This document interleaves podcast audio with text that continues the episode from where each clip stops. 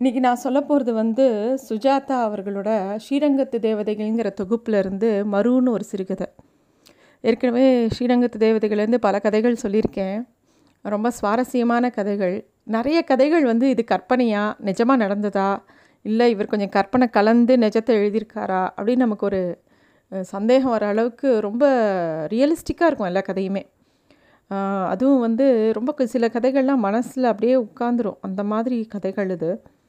இதில் இந்த மருங்கிற சிறுகதை வந்து எப்படி ஆரம்பிக்கிறதுனா சுஜாதா வந்து திருச்சியில் தான் சென்ட் ஜோசப் கல்லூரியில் தான் படித்தார் அவர் டெய்லி கல்லூரி நாட்களில் வந்து திருச்சி சென்ட் ஜோசப் கால காலேஜுக்கு போகும்போது ஸ்ரீரங்கம் ஸ்டேஷன் வரைக்கும் நடந்து போய் அங்கே ட்ரெயின் பிடிச்சி ஆஃபீஸர்ஸ் ரயில்னு சொல்கிறார் அதை பிடிச்சி டவுன் ஸ்டேஷனில் இறங்கி அங்கேருந்து அண்டர் ஆண்டார் தெரு பட்டர்வர்த் தெரு அது மாதிரி பல தெருகளை தாண்டி அவர் வந்து அவரோட காலேஜுக்கு போவாராம். இந்த ஆண்டார் தெரு பட்டர்வர்த் தெருலாம் இப்போல்லாம் போனால் இப்போ போனால் கூட சில இடங்களில் பழமை மாறாமல் இருக்குது திருச்சியில் இருக்கிறவங்களுக்கு தெரியும். ஸோ இந்த க- அந்த ட்ரெயினில் போகும்போது ஒரு சுவாரஸ்யமான மனிதர்களை பார்க்கலாம். ஒரு பக்கம் திருப்புகழ் பஜனை நடக்குமா? ஒரு பக்கம் ஒரே சீட்டாட்டமாக இருக்குமா?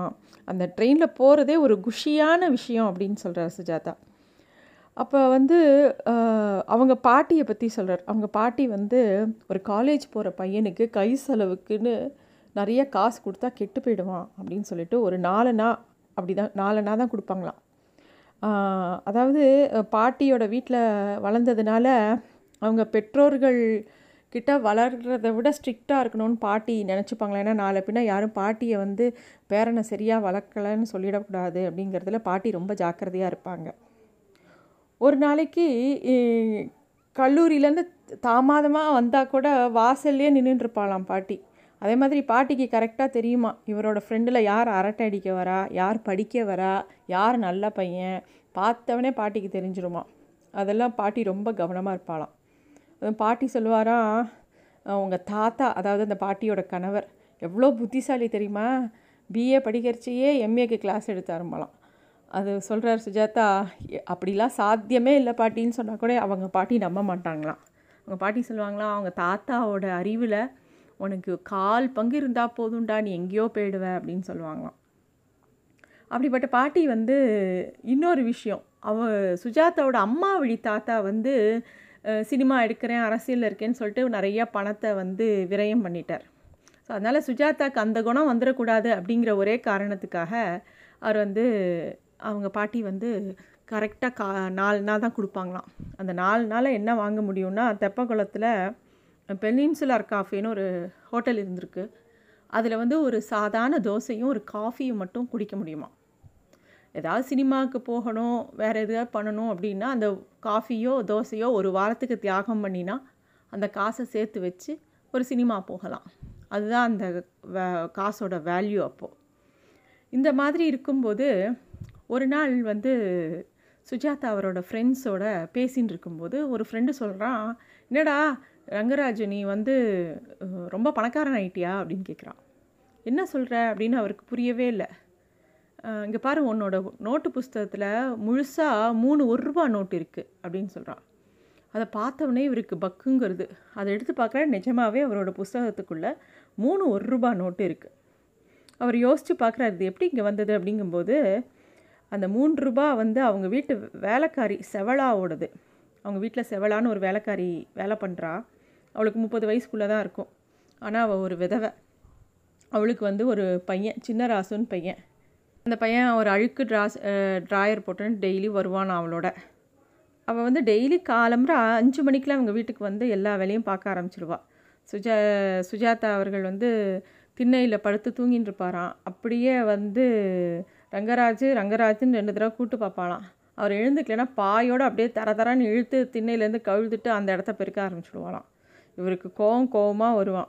அதுவும் உடனே குளிக்க போயிடுவாராம். அப்படி இல்லைன்னா பல் தேய்க்கரிச்சே இவரோட வேஷ்டியை உ- உருவிடுவாளாம் துவைக்கிறதுக்கு. அந்த அளவுக்கு வந்து ஒரு சுறுசுறுப்பாக வேலை பார்ப்பா. அதிகாலை புயல் அப்படிங்கிற மாதிரி காலங்காத்தால் வந்து முப்பது நிமிஷத்தில் வாச தெளித்து வீடை பெருக்கி பாத்திரம் தேய்ச்சி எல்லாம் பண்ணிட்டு கிளம்பி போயிடுவாளாம். அவங்க பாட்டிக்கு வாரத்துக்கு சில தினங்களில் மாவரைச்சி கொடுக்கறது கடைக்கு போகிறது இது மாதிரி சின்ன சின்ன வேலைகளும் பண்ணி கொடுப்பா. அவளுக்கு வந்து மாதம் மூணு ரூபா சம்பளம். இந்த மூன்று ரூபா வந்து இவன் என்ன பண்ணியிருக்கா அவங்க வீட்டில் வேலைக்கு வரும்போது பத்திரமா இருக்கட்டும் அப்படின்னு சொல்லிட்டு இவரோட புஸ்தகத்தில் வச்சிருக்கா. இவர் வந்து அந்த புஸ்தகத்தை காலேஜுக்கு எடுத்துன்னு வந்துட்டார். அந்த மூன்று ரூபா தான் இது. உடனே இவங்க ஃப்ரெண்ட்ஸுக்கிட்ட வந்து இவர் சொல்லலை. இது எங்கள் வீட்டு வேலைக்காரியோட சம்பளம் அப்படின்னு சொல்லலை.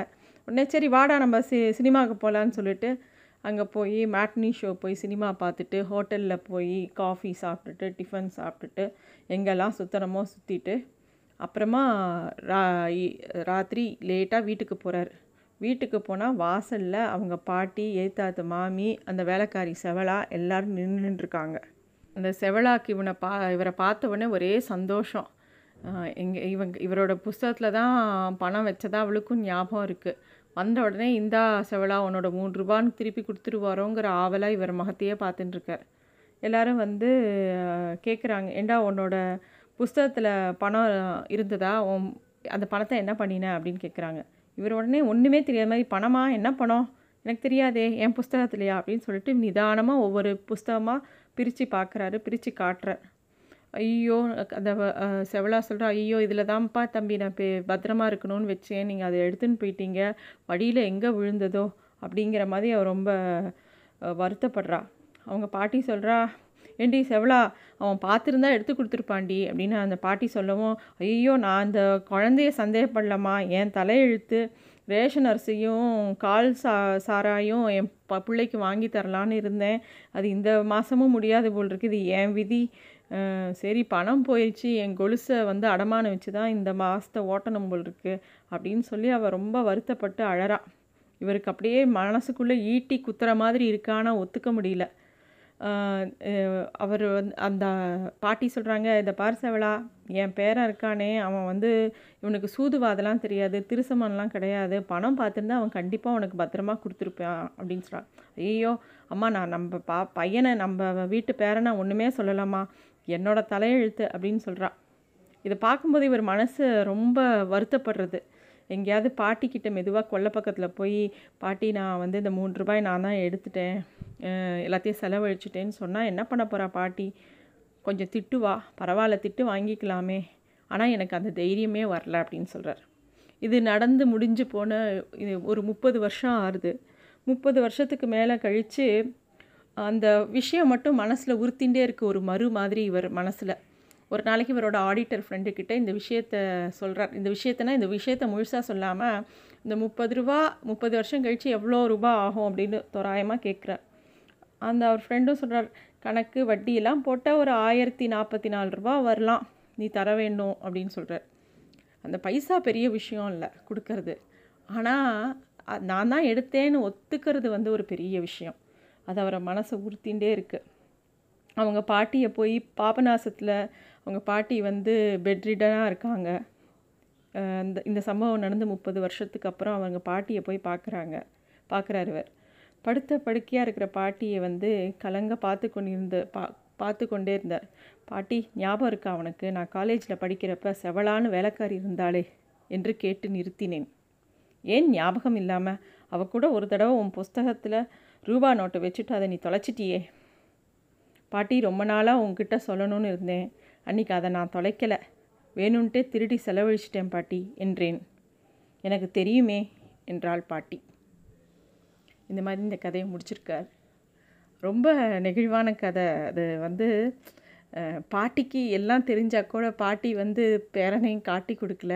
பேட்ட பேரனோட மனசில் இது இத்தனை வருஷம் இருந்து அந்த பேரன் போய் அந்த பாட்டிக்கிட்ட ஒத்துக்கிறதுங்கிறதும் ரொம்ப நெகிழ்வான ஒரு விஷயம்.